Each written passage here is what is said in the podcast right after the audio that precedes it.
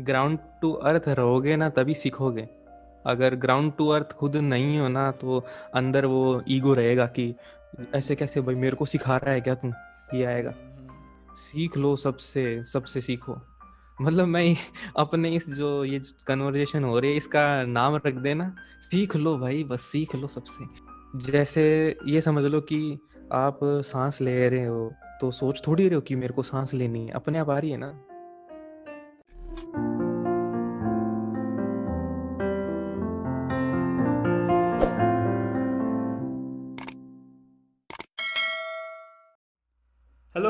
And welcome to yet another podcast of Indie Artist Central, India's number one podcast for independent artists.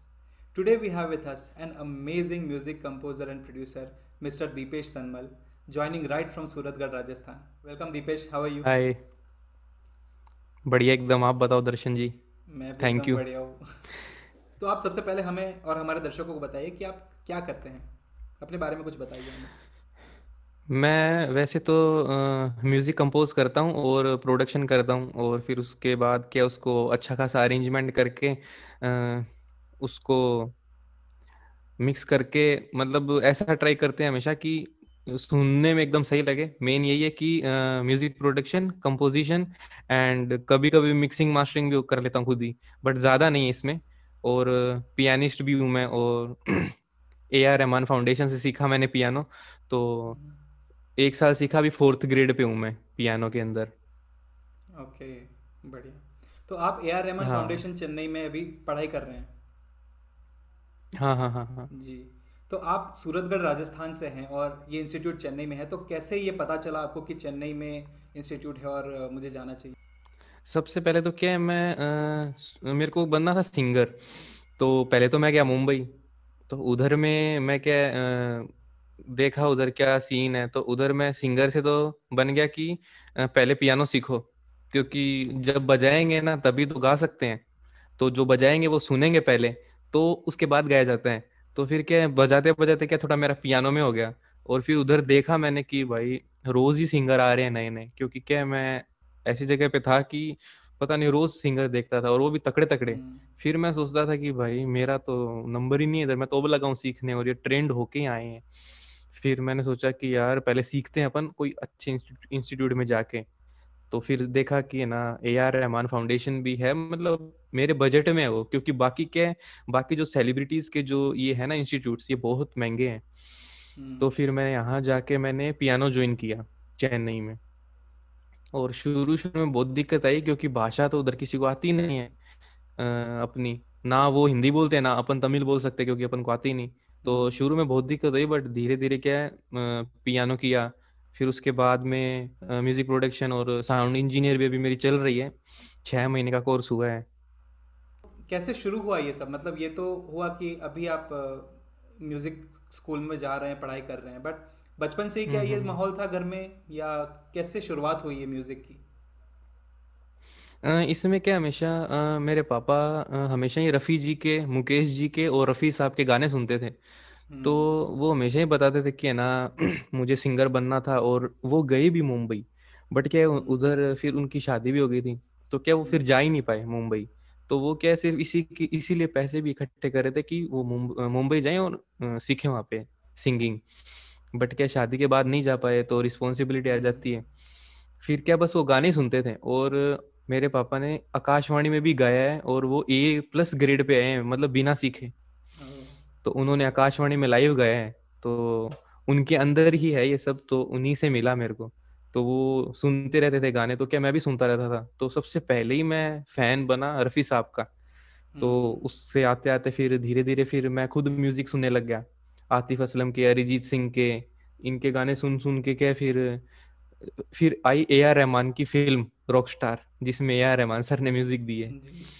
तो दिन भर या या या दिन भर हम स्कूल में यही करते रहते थे पीछे बेंच पे बैठ के। साडा हम्म हक ऐथे रख ऐसे करते रहते थे बस। तो क्या अंदर ऐसे हुआ म्यूज़िक का फिर धीरे धीरे क्या ऐसे अंदर से आया? बट पता नहीं था कि म्यूज़िक में जाना है। पता ही हम्म नहीं था कुछ भी। तो ये सब चलता रहा बहुत साल तक बट पता नहीं था कि म्यूज़िक है कुछ। मतलब अभी मेरे को जब मेरे भाई का आईआईटी क्लियर हुआ ना हम्म। तब उसने बताया कि है ना मेरे पापा को कि इसको म्यूज़िक करवाओ इसको पढ़ाई मत करवाओ इससे पढ़ाई नहीं होगी। तो तब मेरे पापा ने बोला कि अब तू म्यूजिशियन ही बनेगा। फिर मैं उसके हम्म, बाद मुंबई गया फिर उसके बाद चेन्नई आया तब ऐसे होके कि मैं म्यूज़िक में आया तब भी मुझे पता नहीं चला कि मेरे को क्या करना है। हम्म, फिर क्या मैं अपने आप म्यूज़िक बनाने लग गया एफएल स्टूडियो पे। तो खुद हम्म, म्यूज़िक बनाता था तो धीरे धीरे क्या मेरे को पता चला कि मैं म्यूज़िक कंपोजर और म्यूज़िक प्रोड्यूसर हूँ वो मैं हूँ तब मुझे पता चला। ये सब। ओके तो आपके पेरेंट्स में जैसे आपने बताया आपके पिताजी बहुत अच्छा गाते हैं तो हम्म हम्म वो भी हम्म। इंस्ट्रूमेंट कोई बजाते हैं? नहीं नहीं वो बस जो उनको गाने आते हैं ना वो ट्राई करते रहते हैं हारमोनियम पर खुद ही ढूंढ लेते हैं सारे अपने आप ही। हारमोनियम पे वो प्रैक्टिस करते रहते हैं। अपनी। हम्म हम्म। और ढूंढते रहते हैं खुद ही। अभी कल परसों अजीब दास्तां है ये बजा रहे थे हारमोनियम पे। और मैंने कहा सही है आपको अपने आप मिल रहा है बढ़िया है। और हम्म। मेरे मैं भी उनको बताता रहता हूँ कि अच्छा आप, क्योंकि क्या बहुत साल से उन्होंने गाया ही नहीं है। तो पहले तो उनको पता नहीं कितने कितने गाने याद थे और सब बढ़िया गाते थे वो। बट क्या अब बहुत सालों का गैप आ गया ना। तो मैं उनको बोला कि आप हारमोनियम पे बजाओ तो आपको सुर फिर से आपके बैठ जाएँगे। तो बजाते रहते हैं हर टाइम मतलब जब भी भी टाइम मिलेगा ना उनको अपने काम से घर आके हारमोनियम पे बजाने लग जाएँगे और फिर हम्म। गाएँगे। तो वो ऐसे करते हैं और मम्मी मेरी मम्मी मेरी में है उनको कुछ भी ताल का गाना सुना दो वो एकदम परफेक्ट ताल में गाएगी। ताल हिलेगी नहीं उनकी। तो उनकी ताल एकदम पता नहीं उनके सामने ऐसे करेंगे ना one two three one two three तो वो भी लगेंगे साथ में one two three one two three तो मतलब खून में ही है आपके म्यूज़िक हाँ हाँ मतलब यही समझ लो। उनकी वजह से ही है सब। मैंने क्या एक बना रखा है है एक सॉन्ग तो क्या है उसको मैंने जब सबसे पहले बनाया था ना हम्म। तो सब हम सब सुनते हैं जब भी कुछ बनाता हूँ ना तो सब सुनते हैं। हम्म। तो तब मैंने सुना है सबको पसंद आया। फिर उसमें मैंने थोड़ा सा चेंज किया उस सॉन्ग में। तो मेरी मम्मी बोली कि मज़ा नहीं आ रहा यार वो चीज़ कहाँ गई? वो जो कुछ आ रहा था वो गायब हो गया इसमें से वो हम्म डाल वही चाहिए। तब इतनी खुशी होती है कि यार मम्मी को भी पता चल रहा है। और फिर मम्मी बोल रही कि इधर हारमोनी भी डाली थी तूने वो कहाँ गई? वो तो है ही नहीं। हम्म। हारमोनीज तक सुन रही है मम्मी। और मेरे पापा भी सुनते हैं। सबसे ज़्यादा बड़ा हाथ क्या है? मेरे भाई का है शिवम का। तो जो भी मैं बनाता हूँ ना क्योंकि वो एक तो है ना ये नहीं सोचता कि इसको बुरा लगेगा। वो बोल देगा जो है। यही चीज़ चाहिए क्योंकि क्या है एक कभी कभी कुछ ऐसी भी चीज़ें बन जाती है जो एकदम ही क्रिंज लेवल की होती है। बन जाती है कभी कभी क्या कर सकते हैं? हम्म। इंसान है गलती तो होती है। हम्म। तो जब उसको भेजते हैं तो वो सुनता है वो कहता है यार क्या बना है? डिलीट कर इसको। तो उसको ऐसी जगह जाके दफना दो वापस बाहर ही ना आए। Okay okay. आपने मतलब सब सपोर्ट करते हैं। हम्म। सबका है सपोर्ट और जो ये घर भी बना है ना ये खुद सपोर्ट करता है हर जगह मतलब सब कुछ बढ़िया है ये तो इसी की वजह से तो अब हो रहा है सब मतलब जल्दी जल्दी अ, सब मिल रहा है क्योंकि सबसे बड़ी चीज़ यही है अगर फैमिली का सपोर्ट नहीं है ना भाई तो बहुत ही मुश्किल है सब। तो आप आप कौन कौन से इंस्ट्रूमेंट्स बजाते हैं? मैं वैसे तो पियानिस्ट ही हूँ फोर्थ ग्रेड का बट क्या है, अ, मेरे को मेरे पास कालिम्बा भी है तो कभी कभी वो भी बजाता हूँ मैं और मेन पियानो ही है। और अ, एक साल ही सीखा है मैंने पियानो के एम से ही। हम्म। और अ, मतलब इंस्ट्रूमेंट बजाने का शौक है बहुत अलग अलग तो इसलिए डमरू भी पड़ा है मेरे पास डमरू भी बढ़िया लगता है मेरे को बजाना। हम्म। हारमोनियम भी है हारमोनियम और पियानो तो वो एक ही बात हो गई एक तरह से। जी। उसको एक हाथ से बजाना है इसको दो हाथ से बजाओ। तो यही सब मे, मेन पियानो में। है आपके बचपन के दोस्त जो होंगे आपके जो खास करीबी दोस्त होंगे क्या वो भी म्यूज़िक में इन्वॉल्व हैं? हम्म, नहीं नहीं नहीं। मतलब मेरे बचपन के दोस्त जो हैं वो सब अलग फ़ील्ड में हैं और अ, मेरी एकदम ही अलग हो गई क्योंकि मैंने जैसे बताया ना कि अभी दो ढा, दो ढाई साल पहले ही मेरे को ये पता चला कि अ, मतलब पता तो नहीं चला कि म्यूज़िक करना है। अब म्यूज़िक में क्या? म्यूज़िक में बहुत हम्म। सारा है ना। तो जब से मैं म्यूज़िक को ढूँढने निकला कि मैं हूँ कौन तब से क्या एक तो दोस्तों क्योंकि वो यहीं रहते हैं सूरतगढ़ में सब हम्म। तो छोटी सी जगह है। अब ऑब्वियसली मुझे म्यूज़िक के लिए बाहर ही जाना पड़ेगा। तो बाहर गए और फिर धीरे धीरे मतलब दोस्त तो अभी भी वही हैं जो थे आज तक बचपन में वही हैं। बस वो अलग है सब म्यूज़िक में नहीं है कोई कुछ किसी की तैयारी कर रहा है कोई कहीं जॉब लग गया और कोई फोटोग्राफर है। वीडियो बस एक मेरा दोस्त है जो एक तरह से मेरा बेस्ट फ्रेंड है जो मेरे से जुड़ सकता है क्योंकि वो वीडियो मेकिंग में है वो। तो वो हो सकता है मेरे साथ आगे हो बट म्यूज़िक में कोई नहीं। Okay okay. जब आपने पियानो बजाना शुरू किया हारमोनियम बजाना शुरू किया तो सबसे पहले कौन सी धुन सीखी थी आपने? या सबसे पहले कौन सी वो धुन थी जो बजाई थी? हम क्या मैं था ट्वेल्थ क्लास में तो एक गाना सुना था हमने एम्प्टीनेस तो उस टाइम हमको ये बताया गया था मतलब हमको नहीं मतलब उस टाइम यूट्यूब पे वो गाना था और उसके अंदर कोई जापानीज पता नहीं कौन से एक नॉर्थ कोरिया की वीडियो थी उसके अंदर हम्म। उस गाने के अंदर। तो वो गाना था तूने मेरे जाना वो एम्प्टीनेस वाला नहीं था तूने मेरे जाना तो उसमें शुरू का इंट्रो था तो वो सीखा था मैंने सबसे पहले। तो मतलब वो उस उसमें उस टाइम मैंने ऐसे सीखा था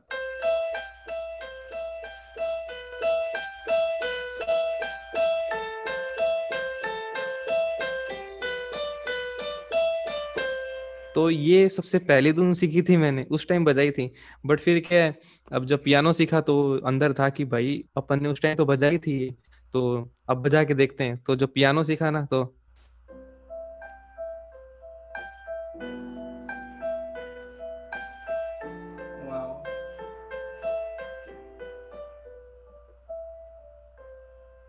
तो पियानो बजाया जब सीखा तो उसको घुसा के फिर बजाया। फिर बहुत खुश हुआ मैं कि भाई ये वाली धुन इतनी अब बढ़िया लग रही है जैसी गाने में है। हाँ। नहीं तो पहले तो ऐसे कुछ भी मतलब हाँ। कुछ भी बजा दो। मतलब ज़ोर ज़ोर से मार मार के बस धुन निकलनी चाहिए। हाँ मतलब कोई कुछ नहीं था बेसिक उस बेसिक ट्यून है बस वो बजा लेते थे हम। हाँ हाँ। मॉड्यूलेशन वॉइस का वॉल्यूम वो सब पता नहीं होता था। एक एक ईज ऑफ़ प्लेइंग वो सब पता नहीं होता था। हाँ। हम्म। तो ये आज भी अभी भी मतलब ये हर हफ़्ते तो या दो हफ़्ते में बजा बजाते हैं क्योंकि कितनी बढ़िया इंट्रो बनाया है उसमें उस सॉन्ग के अंदर। हम्म। तो मस्त लगता है सुनने में। अभी भी कभी कभी बजा देते हैं। मस्त लगता है। बहुत बढ़िया बहुत बढ़िया।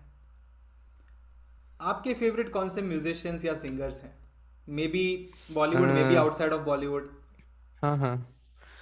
सबसे मैं बताऊँ और हाँ मैंने उसमें अ, सबसे पहले मैं फ़ैन हुआ रफ़ी जी का क्योंकि मेरे पापा सुनते थे सॉन्ग। तो उनके मतलब वो मेरे को ये बताते थे कि ना ये सिर्फ़ और सिर्फ़ कलाकार हैं और कुछ भी नहीं है ये। सिर्फ़ कलाकार हैं और वो भी सिंगर और है ना एकदम प्योर हैं रफ़ी जी। मतलब हम्म। तो उनकी आवाज़ भी सुनते थे ना कि मतलब कैसे जा रही है? मतलब उनकी आवाज़। कितने अलग अलग हर तरह के उनके गाने हैं। एक तो रफी जी फिर बीच में क्या है मैं ह- हर तरह के गाने सुनता था मैं तो मेरे को पसंद आए बीच में माइकल जैक्सन। तो माइकल जैक्सन के सब गाने के वीडियो हाई क्वालिटी में डाउनलोड करके रखना कंप्यूटर के अंदर और उसको देखना रोज और कभी कभी उनके स्टेप कॉपी कर लेना उनकी तरह चिल्लाना आऊँ आऊँ करना। तो दोस्तों के साथ में ना वही स्टेप करते रहना कभी सड़क पे जा रहे हैं तो ऐसे वो स्टेप कर दिया। वो पैरों पे हम्म। खड़े होने वाला है ना? माइकल जैक्सन और किशोर दा अरिजीत सिंह। मतलब अरिजीत सिंह से मेरे को ये सीखने को मिल मिला है कि उन्होंने क्या हर तरह का म्यूज़िक सीखा है। जैज सीखा उन्होंने पॉप सीखा है और वेस्टर्न भी सीखा है। और मेरे मैंने बहुत ज़्यादा उनको भी सुना आतिफ असलम के गाने। तो उनकी क्या मेरे को फील है ना जो अलग लेवल की लगती है आतिफ असलम की। तो उनसे मैं ये सीख उनसे मैं ये सीखना चाहता हूँ कि मतलब हर शब्द मतलब शब्द के अक्षर में भी अलग मतलब मज़ा है उनकी मतलब हाँ अलग ही लेवल है। तो मैं ट्राई करता हूँ कभी कभी क्योंकि क्या अब हम्म। खुद गाने भी बनाते हैं ना तो ये एक्सपेक्ट करते हैं कि अच्छा सिंगर से ना अपन निकलवाएँ भी तो कि क्या चाहिए अपन को।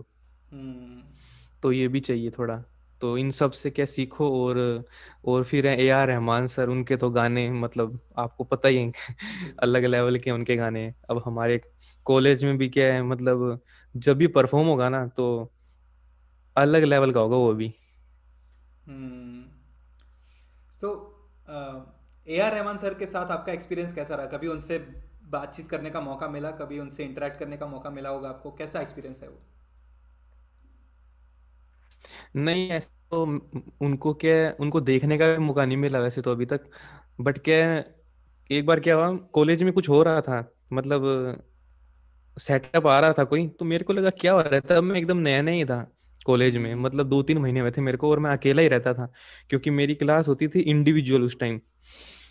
तो फिर मैं मैंने कहा, ये क्या हो रहा है? बट फिर मेरे को भूख लगी थी तो मैं घर चला गया।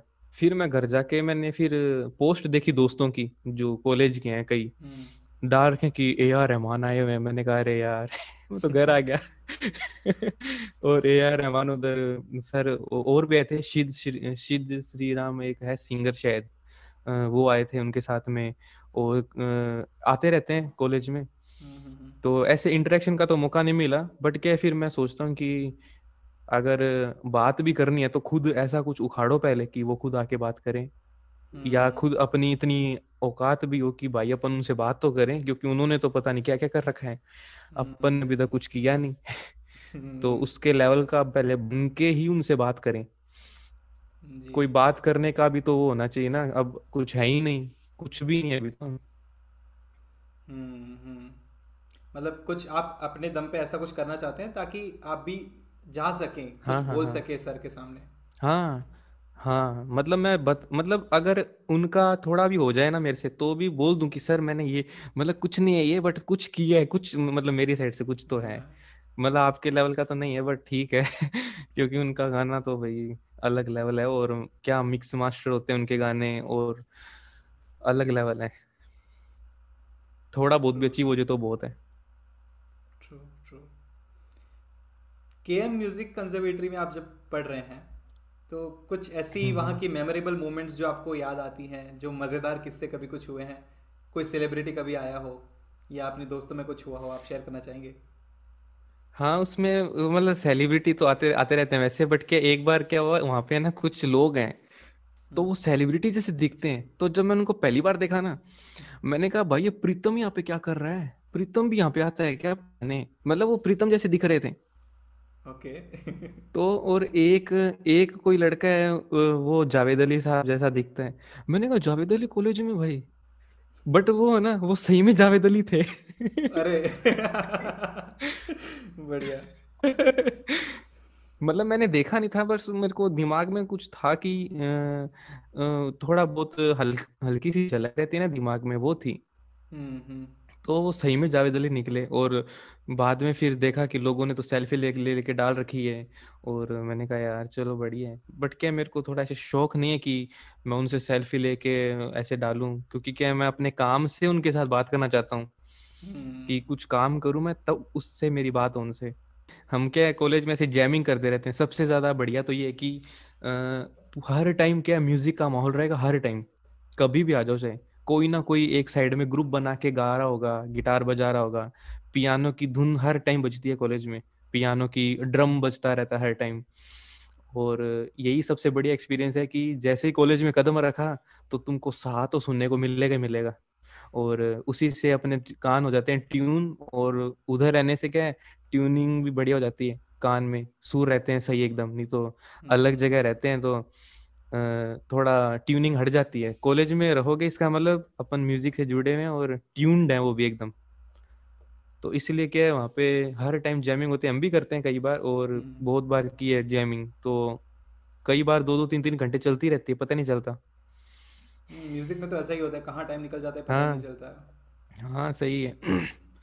बस मेन बात ये कि जो सीख भी रहे ना जो सीख भी रहे नया नया उसके साथ वो भी जैम करता है हमारे साथ और जो पहले से सीखा है अच्छा खासा सीखा है वो भी जैम करता है तो कोई भेदभाव नहीं कि भाई तू एक साल का है मेरे को तो हम्म। दस साल हो गए तो हम्म। तू दूर रहे ऐसा भी नहीं है मतलब हर किसी बंदे के साथ बैठ के मतलब कोई पूछता थोड़ी ना वहाँ पे कि तूने कितने साल का किया है बट हम्म। पता होता है कोई फ़र्स्ट ईयर में होता है कोई जिसको छह महीने होते हैं तो सब बैठ के करते हैं म्यूज़िक थ्योरी होती है तो उसमें भी यश सर करके हैं वो भी बहुत ज़्यादा टैलेंटेड है यश सर तो. बहुत फनी है और मस्त मतलब ग्राउंड टू अर्थ है एकदम वो सर। उन्हीं ने मुझे बताया कि मैं क्या उनको बोल रहा था कि सर मेरे को ना साउंड इंजीनियरिंग करनी है तो मैं करूँ क्या? तो उन्होंने मेरे को इतनी बढ़िया सलाह दी ना वो मेरे को बोले कि है ना पहले ये बताओ तुमको है ना कोई सॉफ्टवेयर चलाना आता है क्या? मैंने कहा हाँ आता है वो तो। फिर कहते तुमको है ना प्रोडक्शन करना आता है? मैंने कहा नहीं। तो कहते तुमको प्रोडक्शन ही नहीं आता तो तुम साउंड इंजीनियरिंग क्यों सीख रहे हो? उसके लिए पहले प्रोडक्शन आना चाहिए ना। जब प्रोडक्शन करोगे उसी को तो मिक्स मास्टर करोगे? मैंने कहा हाँ बात तो सही है। फिर उनकी वजह से क्या है मैंने ये डिसाइड किया कि मुझे क्या बनना है। मतलब यश सर की इस एडवाइस का ना मतलब बहुत ज़्यादा मतलब वैल्यू है इस एडवाइस की। क्योंकि उसके बाद मैंने डिसाइड किया कि अच्छा मेरे को इधर तक ही रहना है म्यूज़िक कंपोजिंग और प्रोडक्शन तक ही रहना है। अब मिक्सिंग मास्टरिंग का जो आगे का है वो किसी और से करवाएँगे या फिर हम्म। उसके बाद अब जैसे मेरा भाई है उसका इसमें ज़्यादा है तो वही करता है। मैं कभी कभी करता हूँ। हमें ज़रा एक्सप्लेन करिए कि what is the difference between music production sound engineering and mixing and mastering ये सब चीज़ें हैं क्या और इन सब में डिफरेंस क्या होता है? म्यूज़िक प्रोडक्शन में क्या है जैसे कि अभी कोई भी मेलोडी बजा लो तो ये है ना इसको डी डो में डाल दो डी डब्ल्यू में कोई भी हो F L studio logic pro Cubase किसी में भी बजा के डाल दो अभी मैंने ये बजाया हम्म। तो इसके साथ में कोर्स बजा दो कोर्स भी ऐड हो गया फिर एक बीट भी डाल दो मतलब एक कोई भी फोर बाय फोर की या जिस जिस हिसाब से मेलोडी बनी है हम्म। उसके हिसाब से बीट डालो हम्म। और उसको और भी अलग अलग अब जैसे सारे गम पद के साथ ही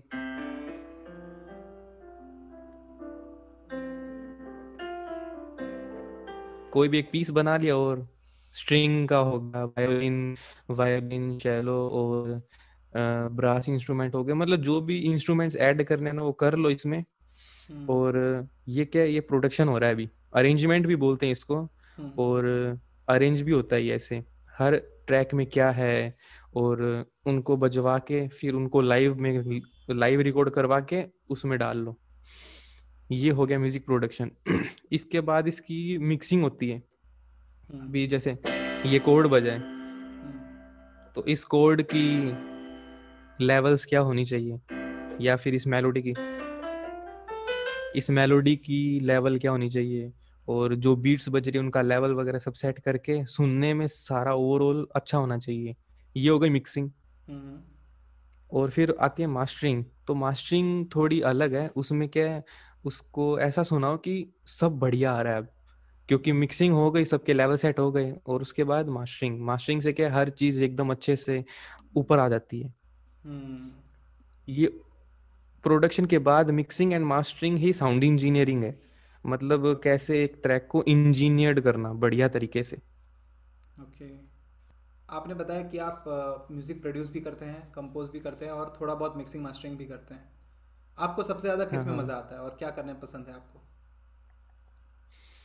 uh, सबसे ज़्यादा तो मेरे को पसंद है बैकग्राउंड म्यूज़िक और बैकग्राउंड स्कोरिंग मतलब सबसे ज़्यादा वही पसंद है मुझे। अगर मेरे सामने ऐसे है कि गाना बनाना है या स्कोरिंग करनी है दोनों में से एक अगर चूज़ करना है तो मैं स्कोरिंग को ही चूज़ करूँगा। क्योंकि उसमें वो करना है मेरे को सबसे ज़्यादा। और मतलब गानों में भी है बट गानों में क्या होता है कि जो सामने वाला है ना, वो अपनी ही क्रिएटिविटी अपन पे डालेगा कि भाई इधर ऐसे कर, इधर यही करना है। तो इस वजह से क्या है, थोड़ी वो नहीं मतलब इतना नहीं जमता। ऐसे होता है कि क्योंकि बैकग्राउंड स्कोरिंग क्या है? बैकग्राउंड स्कोरिंग जो मैं करूँगा ना, वही वो देखेगा पहली बात तो। उसके दिमाग में कुछ होगा ही नहीं।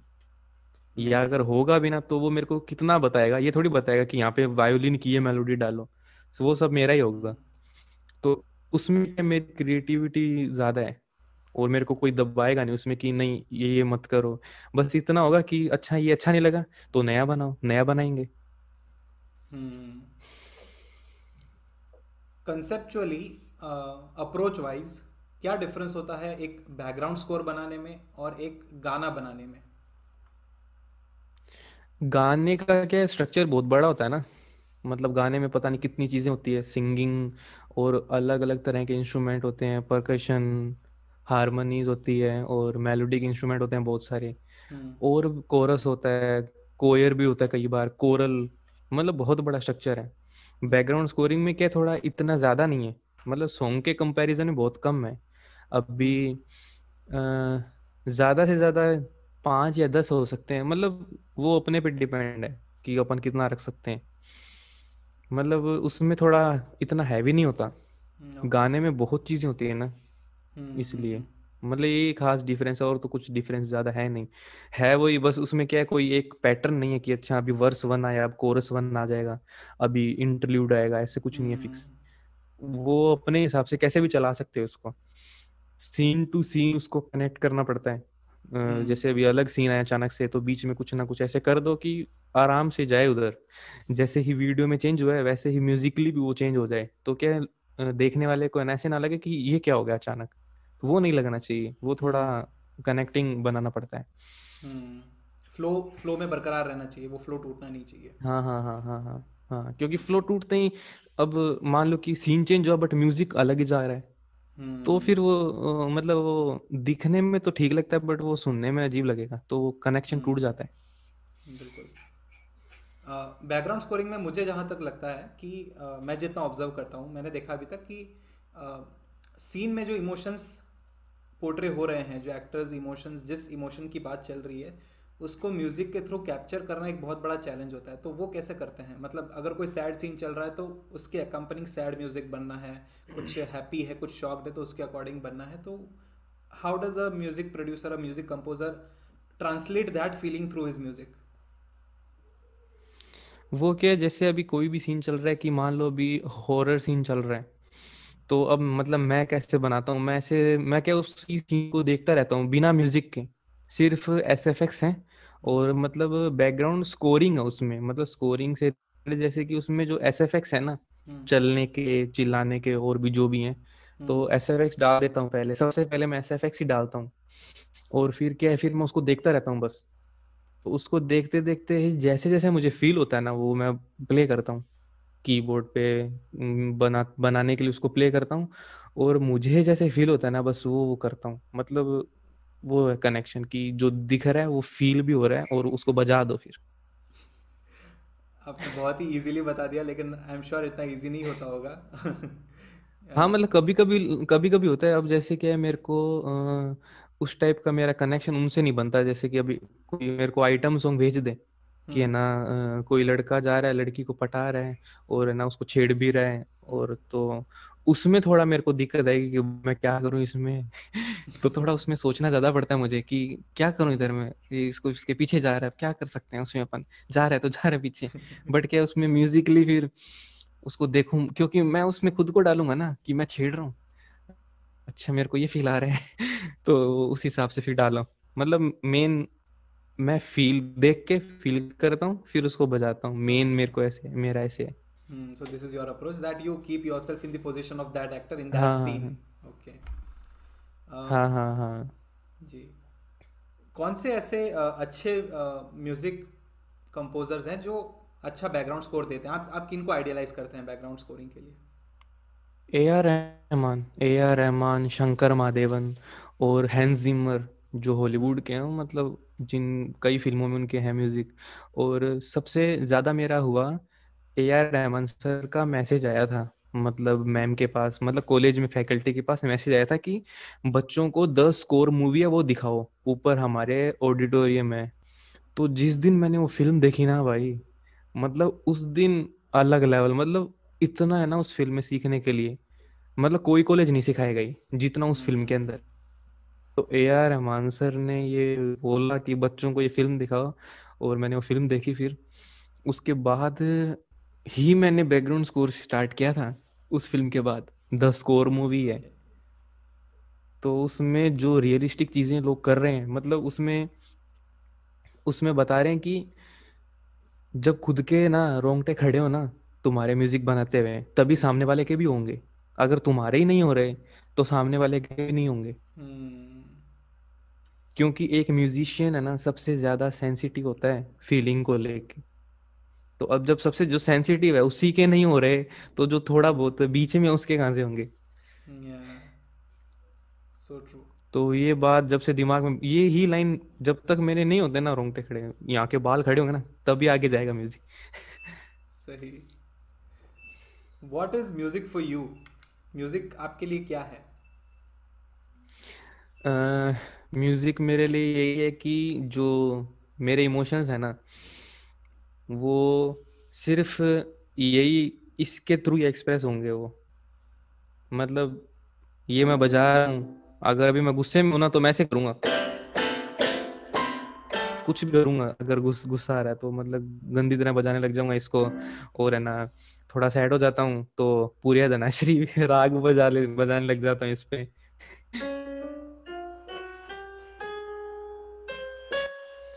सैड होता हूँ तो ऐसे राग बजाने लग जाता हूँ और खुश होता हूँ तो कुछ भी कुछ भी करने लग जाता हूँ। कुछ भी करने लग जाता हूँ। मतलब मेरे लिए क्या है, म्यूज़िक ये है कि सिर्फ़ यही चीज़ है कि जिसके थ्रू है ना मेरे इमोशंस निकलते हैं बाहर। ब्रिज है मेरा। क्योंकि सिर्फ़ म्यूज़िक ही है जो मेरे इमोशन सुनता है। मतलब और कोई किसी में हिम्मत भी नहीं होती कि सारे इमोशन सुन ले कोई। Okay okay so it's a medium for you to express yourself and your emotions to the world हाँ हाँ हाँ हाँ। ओके मतलब खुद को भी अगर मेरे खुद को भी कुछ फील करवाना है तो इसके थ्रू मैं खुद को फील करवाता हूँ कभी कभी क्योंकि खुद समझ नहीं आता ना कभी कभी क्या चल रहा है। हम्म, हम्म, हम्म। बट फिर इसके थ्रू आराम से बैठ के कुछ ना कुछ तो धीरे धीरे ऐसे मतलब ये हील भी करता है ना अपन को म्यूज़िक हम्म, हम्म, हम्म। कभी कभी ज़्यादा सोचते हैं तो इसको बजा लो फिर इधर ध्यान आ जाता है फिर एक नई कंपोजिशन बन जाती है आपने एक independent record music label। Label भी शुरू किया है म्यूजिकपुर नाम है उसका हम्म हम्म तो हम्म।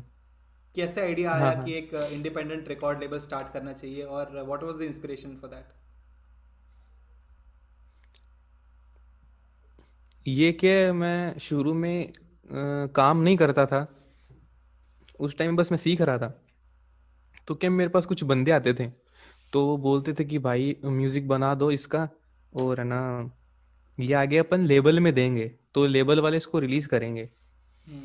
और, और क्या साथ में क्या मैंने ये देखा कि है ना अ, अ, कुछ है लेबल वगैरह जो इंडिपेंडेंट आर्टिस्ट है ना जो उनकी ही कॉपी मार के अपने लेवल पे डाल रहे हैं। हम्म, और लेबल वालों को अगर कुछ सुनाएँगे भी कि हाँ भाई हमने ये बनाया है तो अपन को पैसे देने की जगह उसी को कॉपी मार के अपना ही रिलीज़ कर देते हैं। हम्म, तो फिर क्या मैंने सोचा कि भाई लेबल वाले तो वैसे कर रहे हैं और जो एक नया आर्टिस्ट है फिर वो कहाँ जाएगा? तो फिर मैंने सोचा कि है ना खुद ही बना लेते हैं यार और है ना धीरे धीरे धीरे लगे रहेंगे इस पे। अब जैसे जो बड़े बड़े लेबल हैं उनके जो फाउंडर हैं उन्होंने भी तो कितना स्ट्रगल किया है। किस तरह से उन्होंने स्टार्ट किया और कहाँ पे आज आ गए वो? हम्म, और अलग ही सोच के साथ स्टार्ट की थी और आज अलग ही जगह है। तो मैंने भी क्या मेन इसका मोटिव ये है कि जिस दिन बढ़िया होगा ना ये तो मैंने मेरे दिमाग में है ये कि है ना जो नए आर्टिस्ट है ना जो नए आर्टिस्ट हैं उनको बिना कोई फ़ीस वगैरह के उनको प्लेटफॉर्म दो कि अच्छा हम्म, अगर तुम टैलेंटेड हो तो आओ यहाँ पे ये लेबल है इस पे करो इस पे रिलीज़ करो कोई कुछ फ़ीस नहीं फ्री एकदम। कुछ भी नहीं सब तुम्हारा। क्योंकि तभी तो मज़ा आएगा ना। Yeah, अभी आज आज की डेट में है कुछ लेबल जो पैसे लेते हैं। अब जिसके पास नहीं है और वो टैलेंटेड है वो कहाँ जाएगा? हम्म, हम्म, बहुत उस उसके लिए मैंने ये सबसे मेन इसीलिए ये कि खुद के भी आएँगे और जब एक टाइम पे बहुत ऊँचे लेवल पे हो जाए मेहनत कर कर रहे हैं इसके लिए और आगे अगर हो गया तो मेन मोटिव यही है कि सबको जो पहले देखेंगे हम कि अच्छा हाँ ये है बंदा टैलेंटेड और इसको नहीं मिल रहा कोई प्लेटफॉर्म तो उसके लिए क्योंकि कई बार क्या आज की डेट में ऐसे हो रहा है कि जो बहुत टैलेंटेड है ना उनके पास पैसे नहीं है। आज की डेट में जितने भी इंडिपेंडेंट आर्टिस्ट है क्या उन्हें अपना खुद का म्यूज़िक लेबल ओन करना ज़रूरी है? मतलब ज़रूरी तो नहीं है ये सब कि बट अब क्या है, मेरा आगे ये मेरे को फील हुआ कि लेबल वाले से करते हैं। इसलिए मैंने अपना खोल के रखा कि है ना अ, अब अगर ऐसे लेवल हों जो है ना ऐसे सपोर्ट करें आपको कि है ना अ, कोई फ़ीस नहीं है आप इधर डालो हमारे दस मिलियन सब्सक्राइबर हैं कुछ भी करो पूरी वीडियो का रिवेन्यू आपका है। ऐसे नहीं है ना। हम्म, अगर ऐसे हो जाए बहुत सारे फिर तो क्या ज़रूरत है? अभी अगर दस पंद्रह हों और फिर मतलब उस टाइम कोई ज़रूरत नहीं है। बट अगर है ही नहीं तो क्या कुछ तो होने ही चाहिए। कम से कम सात या दस तो होने ही चाहिए कि वो लोगों को सपोर्ट करें और है ना टैलेंटेड लोगों को और जो भी मेल्स वगैरह आते हैं ना वो देखें वो। उसकी एक अलग टीम हो उसको देखें और मतलब हम्म, ये उस पर डिपेंड है कि वो आगे क्या सोच रहा है वो आर्टिस्ट क्योंकि ज़्यादातर लोगों का लेबल का नहीं होता ना। मतलब वो बहुत कम है जो सोचते हैं ऐसे। ओके मेन तो उनको खुद की जो कला है वो उनको दिखानी है। What is your opinion about the current scenario of current situation of independent artist in India independent uh, artist में तो अभी uh, हर कोई ज़्यादातर आज की डेट में इंडिपेंडेंट ही है क्योंकि पहली बात तो कोई किसी के अंडर काम करने में खुश है नहीं। कभी अभी जैसे होता है मेरे साथ हुआ ऐसे कि मैं किसी के अंडर काम कर रहा हूँ तो मैं ऐसा हूँ कि मेरे को ये चाहिए कि अगर मैं किसी के लिए काम कर रहा हूँ मतलब अंडर मतलब किसी ने कोई प्रोजेक्ट दिए है तो वो करना हम्म। किसी और का प्रोजेक्ट तो फिर वो जो बोले या जो वो सोच रहा है तो उसको वही देना तो वो मेरी रिस्पॉन्सिबिलिटी है कि हाँ ये सोच रहा है इसको यही दो बट क्या कई बार ये इसका फ़ायदा भी हो उठा उठाते हैं लोग कि पूरी क्रिएटिविटी मार देंगे हम्म। पहले तो सामने वाला मतलब वो बोलेगा कि नहीं इसको ऐसे ही करो यार नहीं ऐसे ही करना है अब कोई चीज़ अगर बना रहे हैं अपन म्यूज़िक दे बट म्यूज़िक दे रहे हैं तो अपनी एक छाप तो होनी चाहिए ना म्यूज़िक में कि भाई पेश ने बनाया है तो वो ही जब अगर वो ही नहीं आ रही तो फिर क्या फ़ायदा काम करके। वही वही वो जा रही है ना। हम्म, हम्म। वो मेंटेन अभी अब कुछ प्रोजेक्ट होते हैं सारे अब आज आज की डेट में इंडिपेंडेंट ही हैं सब। और अब काम करते हैं तो आ, मतलब अब जो प्रोजेक्ट मैं कर रहा हूँ और जो किसी और के लिए भी कर रहा हूँ मैं तो दूसरे प्रोजेक्ट के लिए बोलते हैं कि आ, ये आपका मतलब इसमें आपने काम किया आपका तो नहीं है ना? मैंने कहा नहीं मेरा नहीं है। तो अब लोगों को लग रहा है कि अच्छा मैं इस तरह का करता हूँ काम। ओके तो ये तो कुछ फ़ायदे हो गए इंडिपेंडेंट आर्टिस्ट होने के but what are the down sides of being an independent artist क्या डिसएडवांटेजेस हैं? डाउन साइड तो सबसे बड़ा यही है पैसे कौन देगा? इंडिपेंडेंट हो तो खुद को ही पैसे दो खुद ही काम करो खुद ही पैसे लगाओ हम्म। सब खुद करना पड़ेगा। प्रोड्यूसर नहीं होगा क्योंकि प्रोड्यूसर हम्म। होगा तो तुम उसके अंडर हो गए तो अंडर हो गए तो तुम इंडिपेंडेंट नहीं हुए। हम्म। पैसे नहीं है ना पैसे नहीं आएँगे। किस तो, तो पैसे के लिए तो जाना ही पड़ेगा किसी ना किसी के अंडर और क्या है मतलब कितना भी कर लो जब तक प्रमोशन नहीं होगा ना कुछ नहीं होने वाला। आज तो ये चल रहा है। अभी कोई स्टोरी में डालो। बस ऐसा है कि आ, कुछ सही में ऐसा तकड़ा कर दिया ना बट मेन ज़्यादा ही हो रहा है कवर्स वगैरह के लिए अगर कुछ कर रहे हैं कवर हो गए तो उनको टैग करते हैं उनको पसंद आ जाए ना तो वो शेयर भी करते हैं। ये बढ़िया है सोशल मीडिया का कि आ, कोई कुछ कर रहा है तो जिनका वो काम है ना सही में। वो सपोर्ट करते हैं मेरे कई अब आपका भी तो शायद किया है किसी ने शेयर किया था ना एक बार? हाँ मेरा सलील जामदार ने शेयर किया था जो बहुत ही फ़ेमस हाँ अब आ, हाँ अब आ, मेरे कई दोस्त हैं जिनका करते हैं शेयर अब आ, वो मेरा जो दोस्त है प्रांजल हम्म। उनका शेयर किया है गुलाम अली साहब ने प्रांजल का।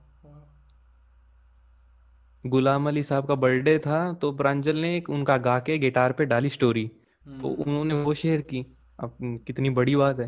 हम्म, तो ये सब चीज़ें बढ़िया है सोशल मीडिया की कि वो लोग देखते हैं सही में अगर बढ़िया होता है ना तो देखते हैं वो। बट जो खराब साइड है वो यही है कि है ना पैसे लगा लगा के क्या फॉलोवर बढ़ रहे हैं सबके। हम्म, हम्म। तीन चार लाख फॉलोवर हैं और फ़ोटो पे लाइक हैं दो तीन सौ। हम्म, तो ये फेक फॉलोवर्स चल रहे हैं। ओके मेरा एक गाना प्रतीक गांधी ने भी शेयर किया था जो स्कैम 1992 में जो मेन लीड है। This was before scam 1992 came out उनकी गुजराती मूवी आई थी लव नी लव स्टोरीज तो मैंने उसका एक बहुत ही अच्छा। सुंदर गाना है उसमें घूमे जाए रे गुजराती गाना है। उसका मैंने कवर वर्जन डाल के अपलोड किया था एंड uh, उन्होंने शेयर किया उनकी टीम ने शेयर किया। मतलब जो मूवी की जो प्रोडक्शन टीम थी उन्होंने शेयर किया उनके डायरेक्टर ने। So it was a good experience for me तो शेयर कर रहे हैं लोग जो सेलिब्रिटीज हैं वो। Yeah. हाँ। मतलब ये बेस्ट चीज़ है सोशल मीडिया की कि ये सब हो रहा है सपोर्ट अभी प्रांजल ने वो गाना गाया था तो से नैना जब से मिले। तो ये गाना इस फ़िल्म में जो लीड में एक्टर था ना मनीष पॉल उसने शेयर किया प्रांजल का ये। हाँ। तो बढ़िया ये सब।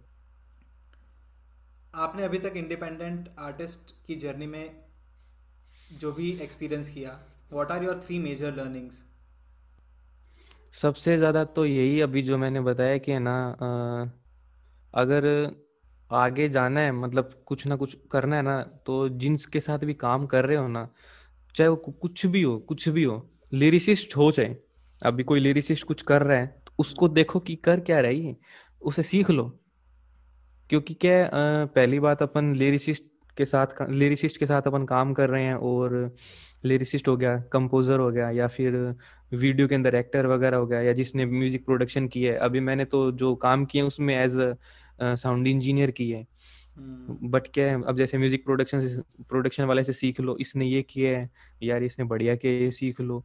और पहली बात तो लर्निंग फ़र्स्ट नंबर पे लर्निंग कि ये तो सीखना अगर सीखने की इच्छा है ना अभी सब है हम्म। अगर बोल दिया ना कि मेरे को आ गया सब तो समझ लो कुछ आया नहीं फिर हम्म। जिसने ये बोल दिया ना कि मेरे को सब आ गया उसने कुछ नहीं उसको कुछ नहीं आया अभी तक हम्म। तो फ़र्स्ट तो लर्निंग और सेकंड कि जिसके साथ भी काम कर रहे हो ना उसको हमेशा अप्रिशिएशन ही दो हमेशा चाहे वो कभी भी हो ऐसे नहीं कि एक प्रोजेक्ट किया और भूल गए भूल गए भाई उसको। अच्छा तू तू मेरे प्रोजेक्ट में था क्या? मतलब ऐसे बोलते हैं कई लोग। अच्छा अपन ने साथ में किया था ना। ऐसे क्या खुद को बड़ा दिखाते हैं। हम्म। जबकि ऐसे नहीं होना चाहिए। हम्म। कोई भी हम्म, चाहे एक काम अगर किया है ना चाहे उसको सौ साल बीत सौ साल तो ज़्यादा हो गया इतनी तो उम्र ही नहीं होती। दस साल बीत गए मान लो। तो दस साल भी बीत गए तो कम से कम उसको फिर फिर बोलो कि यार तूने काम किया था मेरे साथ थैंक यू। ये वो उसको अप्रिशिएट करो।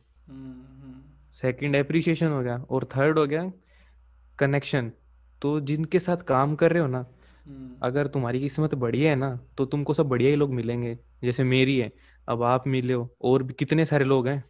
हम्म। मतलब बहुत सारे लोग हैं जो बढ़िया हैं सब बढ़िया हैं। कोई ऐसा नहीं है कि अभी अपन को ठग के भाग जाएगा ऐसा नहीं है कोई। हम्म, सब बढ़िया से बढ़िया लोग हैं। एक भी ऐसा बंदा नहीं है जो गलत हो या जिसकी इंटेंशन गलत हो। सब बढ़िया है। तो थर्ड है कनेक्शन सबसे क्या बना के रखनी और है ना किसी को बस ये मत दिखाओ कि यार मेरे साथ मेरे को ये मैं ये हूँ तू ये है। मत ये नहीं। अगर कनेक्शन हुआ है तो इक्वल बराबर है। Okay okay. आपके साथ इस इंडस्ट्री में कुछ खराब एक्सपीरियंसेस हुए हैं? शेयर करना चाहते हैं आपको जो बैड एक्सपीरियंसेस हुए हैं जिनसे भी सीखना चाहिए। मतलब मैं जैसे गया था मुंबई तो उधर मैं क्या किसी के थ्रू गया था। हम्म। तो तब क्या बस मैं सोच रहा था कि यार किसी के थ्रू जाना सही नहीं है क्योंकि है ना फिर उसमें ये बोलते हैं कि है ना इसको मैंने बनाया है कल को कभी बन जाए। हम्म। तो वो ये बोलेंगे कि इसको मैंने बनाया है। बट क्या फिर मैं ना मेरे को ये ज़्यादा होने लग गया फिर कि नहीं यार ये ऐसे सही नहीं है। फिर क्या उधर ऐसी कोई सिचुएशन ही हो गई। कि उधर से आना पड़ा मेरे को तो फिर मैं उधर से वापस घर आया। घर आ गया वो सब मुंबई में सब छोड़ के घर आ गया। तो फिर मैं बस ये दिमाग में बैठ गया मेरे कि कुछ भी हो जाए चाहे। अब एक भी चीज़ है ना किसी के दम पे नहीं करनी। हर चीज़ खुद के दम पे चाहे हम्म। कुछ भी हो वो। इसीलिए क्या मैं चेन्नई भी अकेला ही गया। क्योंकि मैं घर घर मतलब घर पे जो भी है किसी को साथ में नहीं लेके गया। सब मैं अकेला ही गया और उधर रूम वगैरह सब अकेला उधर देखा और सब कुछ अकेले ही सेट किया उधर। और हम्म। फिर अपने आप उधर मतलब उधर एक बार तो शुरू शुरू में तो लगता है कि चल रहा है भाई क्या चल रहा है? बट ठीक है शुरू शुरू में सहन किया और सही हो गया। बस फिर मेन यही रहा कि है ना अपने दम पे बस। अगर सामने से अपॉर्चुनिटी मेरे पास आ रही है ना वो तो वो मेरे दम पे ही आएगी। अभी किसी के और के दम पे मेरे पास वो अपॉर्चुनिटी आए तो मैं तो नहीं लूँगा। कोविड के टाइम पे जब लॉकडाउन हुआ सब लोग अपने घर पे थे आपने अपने टाइम को कैसे यूटिलाइज किया? कैसे अपने मेंटल हेल्थ को संभाल के रखा और क्या क्या किया उस दौरान? अब जैसे कि आपको पता है कि आ, मतलब मैं म्यूज़िक प्रोड्यूसर हूँ तो म्यूज़िक प्रोड्यूसर का एक कमरा ही होता है सब कुछ। तो आज तक हम एक कमरे में बैठे आए हैं तो हमको पहली बार तो कुछ फ़र्क नहीं पड़ा कोरोना का। चेन्नई में भी एक कमरे में रहते थे और इधर घर में भी ये वाला रूम है तो अभी शायद मैं चेन्नई से घर पे था मार्च 2020 में। हम्म। अभी 2021 आ गया तो अभी तक देख लो मैं इसी कमरे में हूँ और एक साल होने को अब मतलब दस महीने तो हो गए। हाँ, और दस महीने से सिर्फ़ इसी कमरे में और चेन्नई में भी ऐसे ही रहता था सेम। हम्म। दिन भर अपना काम करो और क्लास जाओ ये सब करो और यही सब था सेम बट क्या इसमें ये हुआ कि क्लासेस नहीं चल रही थी। तो फिर मैंने सोचा हम्म यार कुछ तो करना पड़ेगा ऐसे नहीं तो अटके रहेंगे वहीं पे ही। और जिस दिन क्लास शुरू होगी ना तो क्या कोई लेवल अप नहीं होगा। हम्म। फिर उसके बाद में मंत्र किए और अलग अलग तरह के एक्सपेरिमेंट किए। जैसे लता 91 है तो एक रैपर के साथ वो किया मैंने हम्म। और वियोग किया। ओम दी कोयर ये किया और जैसे आपका भी एक सॉन्ग है दिन ढल जाते हैं उसको मिक्स किया और भी ईशान के साथ काम किया। ईशान प्रांजल मिनेश सार्थक मतलब इतने सारे काम किए ना कोरोना के अंदर। तो क्लासेस तो नहीं चली फिर भी क्लास चल रही थी आप सबके साथ? हम्म, मतलब प्रैक्टिकल एक्सपीरियंस गेन किया क्योंकि अभी आपके हाँ प्रैक्टिकल मतलब बहुत इंपॉर्टेंट था ये। हम्म। इसने ही मेरे को मिक्सिंग सिखाई। मतलब इसने मेरे को मिक्सिंग सिखा दी और मेरे प्रोडक्शन का लेवल अप करवाया। तो मैं सोच रहा हूँ चलो कुछ तो बढ़ा। मतलब हम्म। इससे थोड़ा अपन अब और अच्छा कर रहे हैं अभी और अच्छा करेंगे और सीखेंगे। तो क्या मेन ये ढूंढता रहता था कि कहाँ से कुछ सीख लो यार क्योंकि क्लास तो चल नहीं रही थी। तो कुछ ना हम्म कुछ तो सीखें। हम्म। तो मैंने सिर्फ़ और सिर्फ़ कोलेबोरेशन इसीलिए की है सही बता रहा हूँ कि मैं कुछ सीखूं और मेरे साथ लोग जुड़ें। और वो देखें भी और उनको भी मैं उनके साथ भी मैं काम करूँ उनके लिए काम करूँ उनसे काम करवाएँ और सब क्या मिलजुल कर एक साथ ही आगे बढ़ें। क्योंकि कोरोना में यार सब अपने घर बैठ बैठ के पता नहीं कौन सी मेंटेलिटी में होते हैं। तो अगर हम्म। काम करते हैं ना तो थोड़ा ध्यान अलग और म्यूज़िक तो वैसे भी हील करता है अपन को। हम्म। इसी इसी में निकल गया कोरोना ये कोरोना का जो हम्म। टाइम है ना कि सीख लो सबसे सबसे सीखो। मतलब मैं अपने इस जो ये कन्वर्जेशन हो रही है इसका नाम रख देना सीख लो भाई बस सीख लो सबसे। बिल्कुल बिल्कुल ये होगा इसका टाइटल पक्का। सीख लो सबसे। सीख लो भाई। ये जो एक रिकरिंग थीम जो मैं देख रहा हूँ प्रीवियस एपिसोड में भी प्रीवियस पॉडकास्ट में भी हमने सुरभि के साथ जब कॉन्वर्सेशन किया था तो उन्होंने भी यही चीज़ हाँ हाँ बताई थी हाँ। कि जितने भी लेजेंडरी आर्टिस्ट हैं वो हमेशा इतने डाउन टू अर्थ रहते हैं हम्म इतने हम्बल रहते हैं।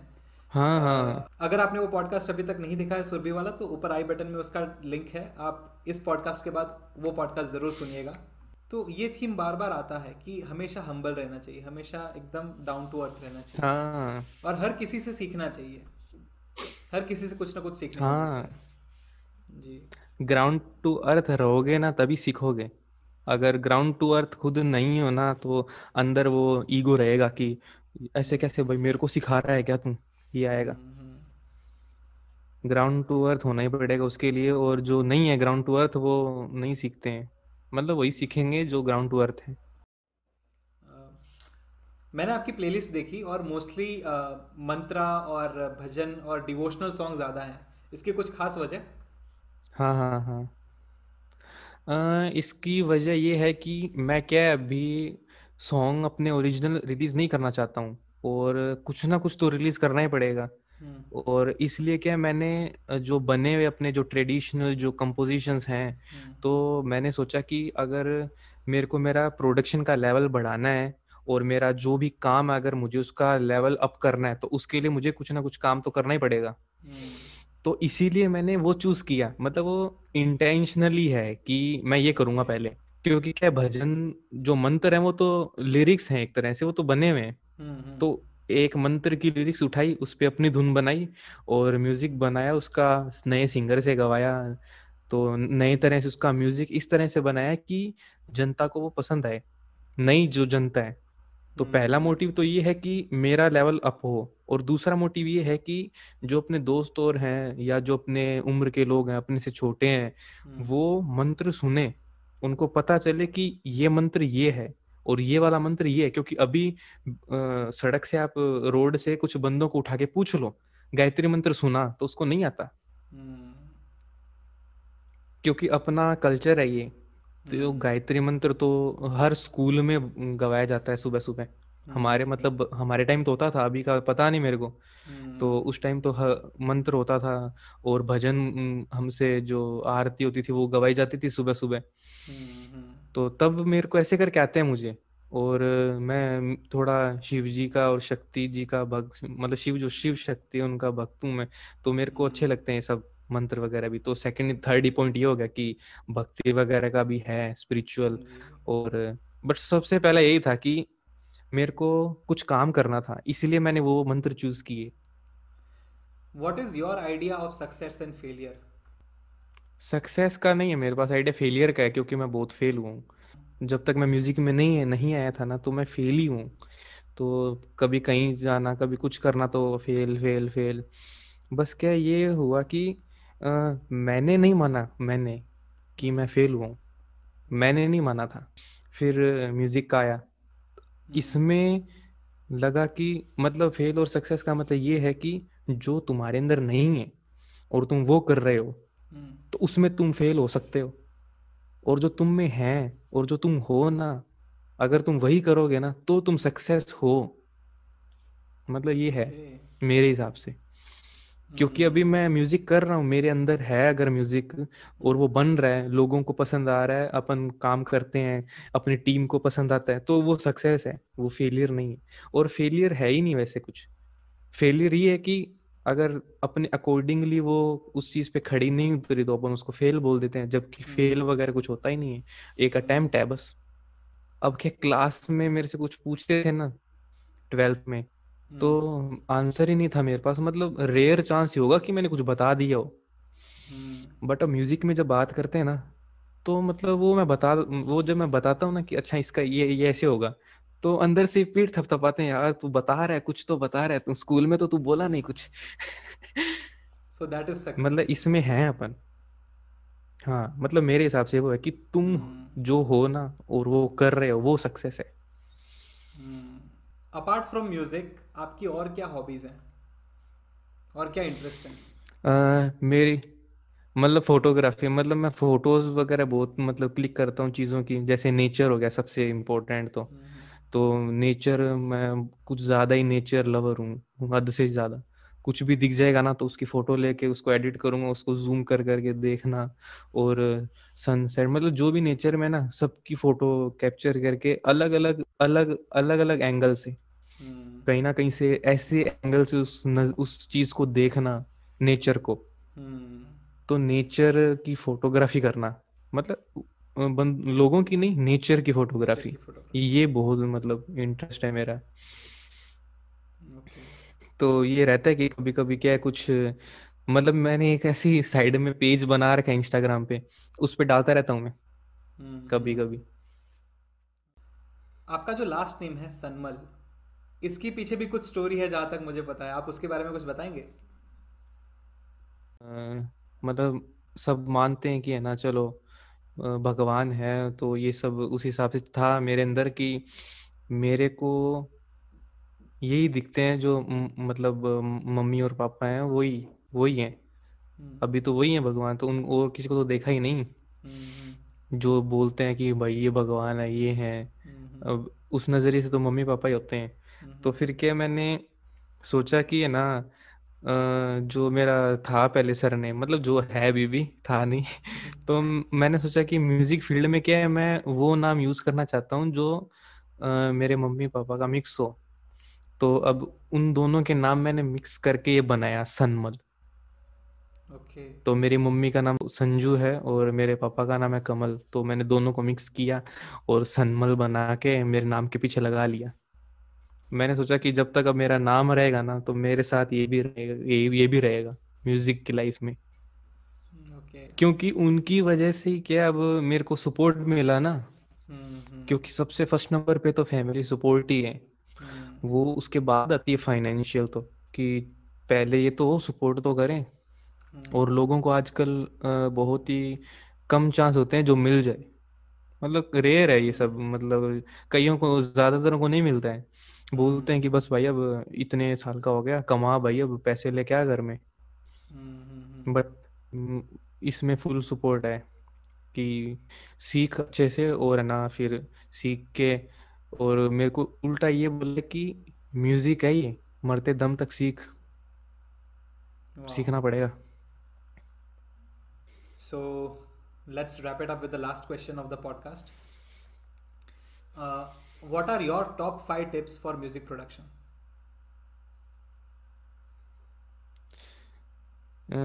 सबसे पहली तो यही है कि है ना अगर सबसे पहला कि शुरू करो। कुछ भी बनाना शुरू करो कुछ भी। हम्म। गंदा हो चाहे क्योंकि पहली बार अगर स्टार्ट करें तो गंदा ही बनेगा। और हम्म हो सकता है बढ़िया भी बन जाए। मेरे से तो गंदा बना था सबसे पहला। और से, पहला तो है शुरू कर दो। हम्म।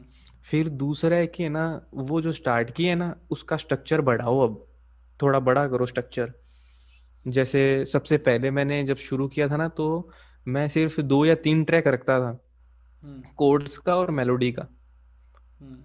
तो फिर सेकेंड स्टेप है कि उसको बढ़ाओ उसमें रिदम डालो ठीक है ना और बेस डालो और मतलब उसको भर दो ट्रैक को थोड़ा बहुत। हम्म हम्म। और थर्ड स्टेप है कि अब ये समझो कि जो जो आपने यूज़ किए हैं उसमें हम्म। वो जच रहा है या नहीं? मतलब लोगों को सुनाओ भी जो भी बना के लोगों को सुनाओ। हम्म मतलब लोगों से मतलब है कि जो आपका इसमें क्लोज बंदा हो क्लोज आपके हम्म फीडबैक के लिए हाँ, कोई ऐसा एक एक ये एक तो होना ही चाहिए जो आपको बताए कि तू सही कर रहा है। हम्म। थर्ड ऐसा बंदा होना चाहिए। और फोर्थ है कि जो बंदा फीडबैक दे रहा है ना उसको है ना बुरा मत मानना कि यार इसने तो ऐसे बोल दिया कि ये तो हम्म। बेकार लग रहा है। क्योंकि जो तुम्हारे क्लोज है ना वो यही चाहेगा कि अ, बढ़िया बनाए यार ये तभी तो आगे जाएगा। क्योंकि अगर मैं इसको बोलूँगा ही नहीं कि ये तो बेकार है तो दुनिया बोल देगी फिर ये क्या बनाया हम्म। है? और लास्ट यही है कि अगर स्टार्ट कर दिया बनाना हम्म। और ये देख लिया कि इसी फ़ील्ड में रहना है तो रोज कम से कम रोज करनी है वो चीज़ रोज रोज कुछ ना कुछ बनाना है। ओके मतलब अनंत काल तक वो करनी पड़ेगी। हम्म तो आ, आप कितने घंटे के लिए करते हैं रोज? मतलब मेरा फिक्स नहीं है अभी। कभी कभी तो अ, ऐसा होता है कि है ना कि आधे घंटे में बन जाता है कभी कभी और कभी कभी क्या है अगर कुछ बड़ा प्रोजेक्ट होता है ना तो उसमें दस घंटे भी लग जाते हैं। बैठे ही हम्म रहो। टाइम का पता भी नहीं लगता है फिर। क्योंकि ऐसा होता है कई बार कि खाना वगैरह खा के रात को बैठे हैं दस बजे और फिर पूरा प्रोजेक्ट हुआ मोबाइल में ट्रांसफ़र किया वो ट्रैक और फिर सुना और फिर टाइम देखा तो सुबह के छह बजे होते हैं पता नहीं लगता। हम्म। तो लंबा लंबा चलता है टाइम प्रोजेक्ट भी बड़ा हो जाता है और इसमें यही चीज़ है पता नहीं लगेगा। हम्म, अगर मज़ा तो अगर इंटरेस्ट है तो। है। हम्म। हाँ यही है। कल को अगर मेरे को कोई पकड़ के बिठाए कि नहीं दो घंटे बैठ तू तो नहीं होगा। जी।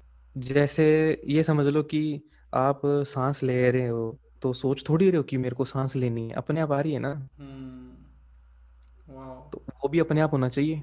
हम्म।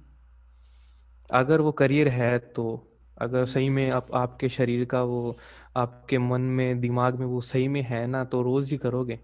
एक भी दिन मेरा एक भी दिन नहीं छूटता। रोज करता हूँ मैं।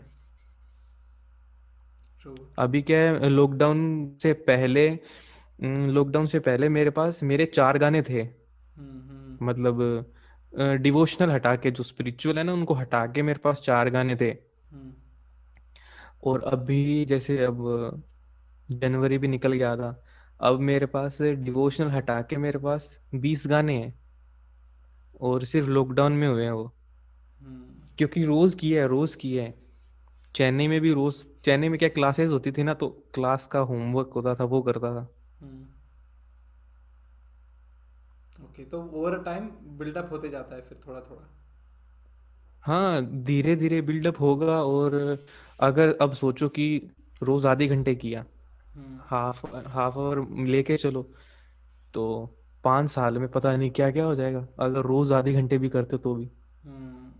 आ, आने वाले पाँच साल में तो पता नहीं क्या ही हो जाएगा। हम्म। बहुत बढ़िया बहुत कोई बढ़िया। भी फ़ील्ड हो कोई भी सिर्फ़ सिर्फ़ म्यूज़िक प्रोडक्शन में नहीं कोई भी फ़ील्ड हो चाहे कोई भी। हम्म हम्म। कंसिस्टेंसी चाहिए इसमें। हाँ कंसिस्टेंसी और डिसिप्लिन ये मत रखो कि चलो मुझे रोज साढ़े पाँच से छह बजे करना है ये मत रखो। रोज आधे घंटे करना है बस चाहे कभी भी करो फिर। बहुत ही इन्फॉर्मेटिव था ये पूरा पॉडकास्ट बहुत ही कुछ जानने को मिला आपसे दीपेश। आशा करते हैं कि आप अपना काम और भी अच्छे से करें आगे और भी सक्सेस मिले और भी अच्छे अच्छे प्रोजेक्ट्स मिले और और अच्छे अच्छे लोगों के साथ कोलैबोरेट करें। So that was today's podcast guys we are so thankful to mister Deepesh for giving his precious time thank you Darshan भाई मुझे इनवाइट uh, करने के लिए और इस बारे में बात करने के लिए। तो गाइज़ अगर आपको ये वीडियो अच्छा लगा हो तो इस वीडियो को एक लाइक दे दीजिए। नीचे कमेंट्स में लिख के बताइए कि आपको ये वीडियो कैसा लगा।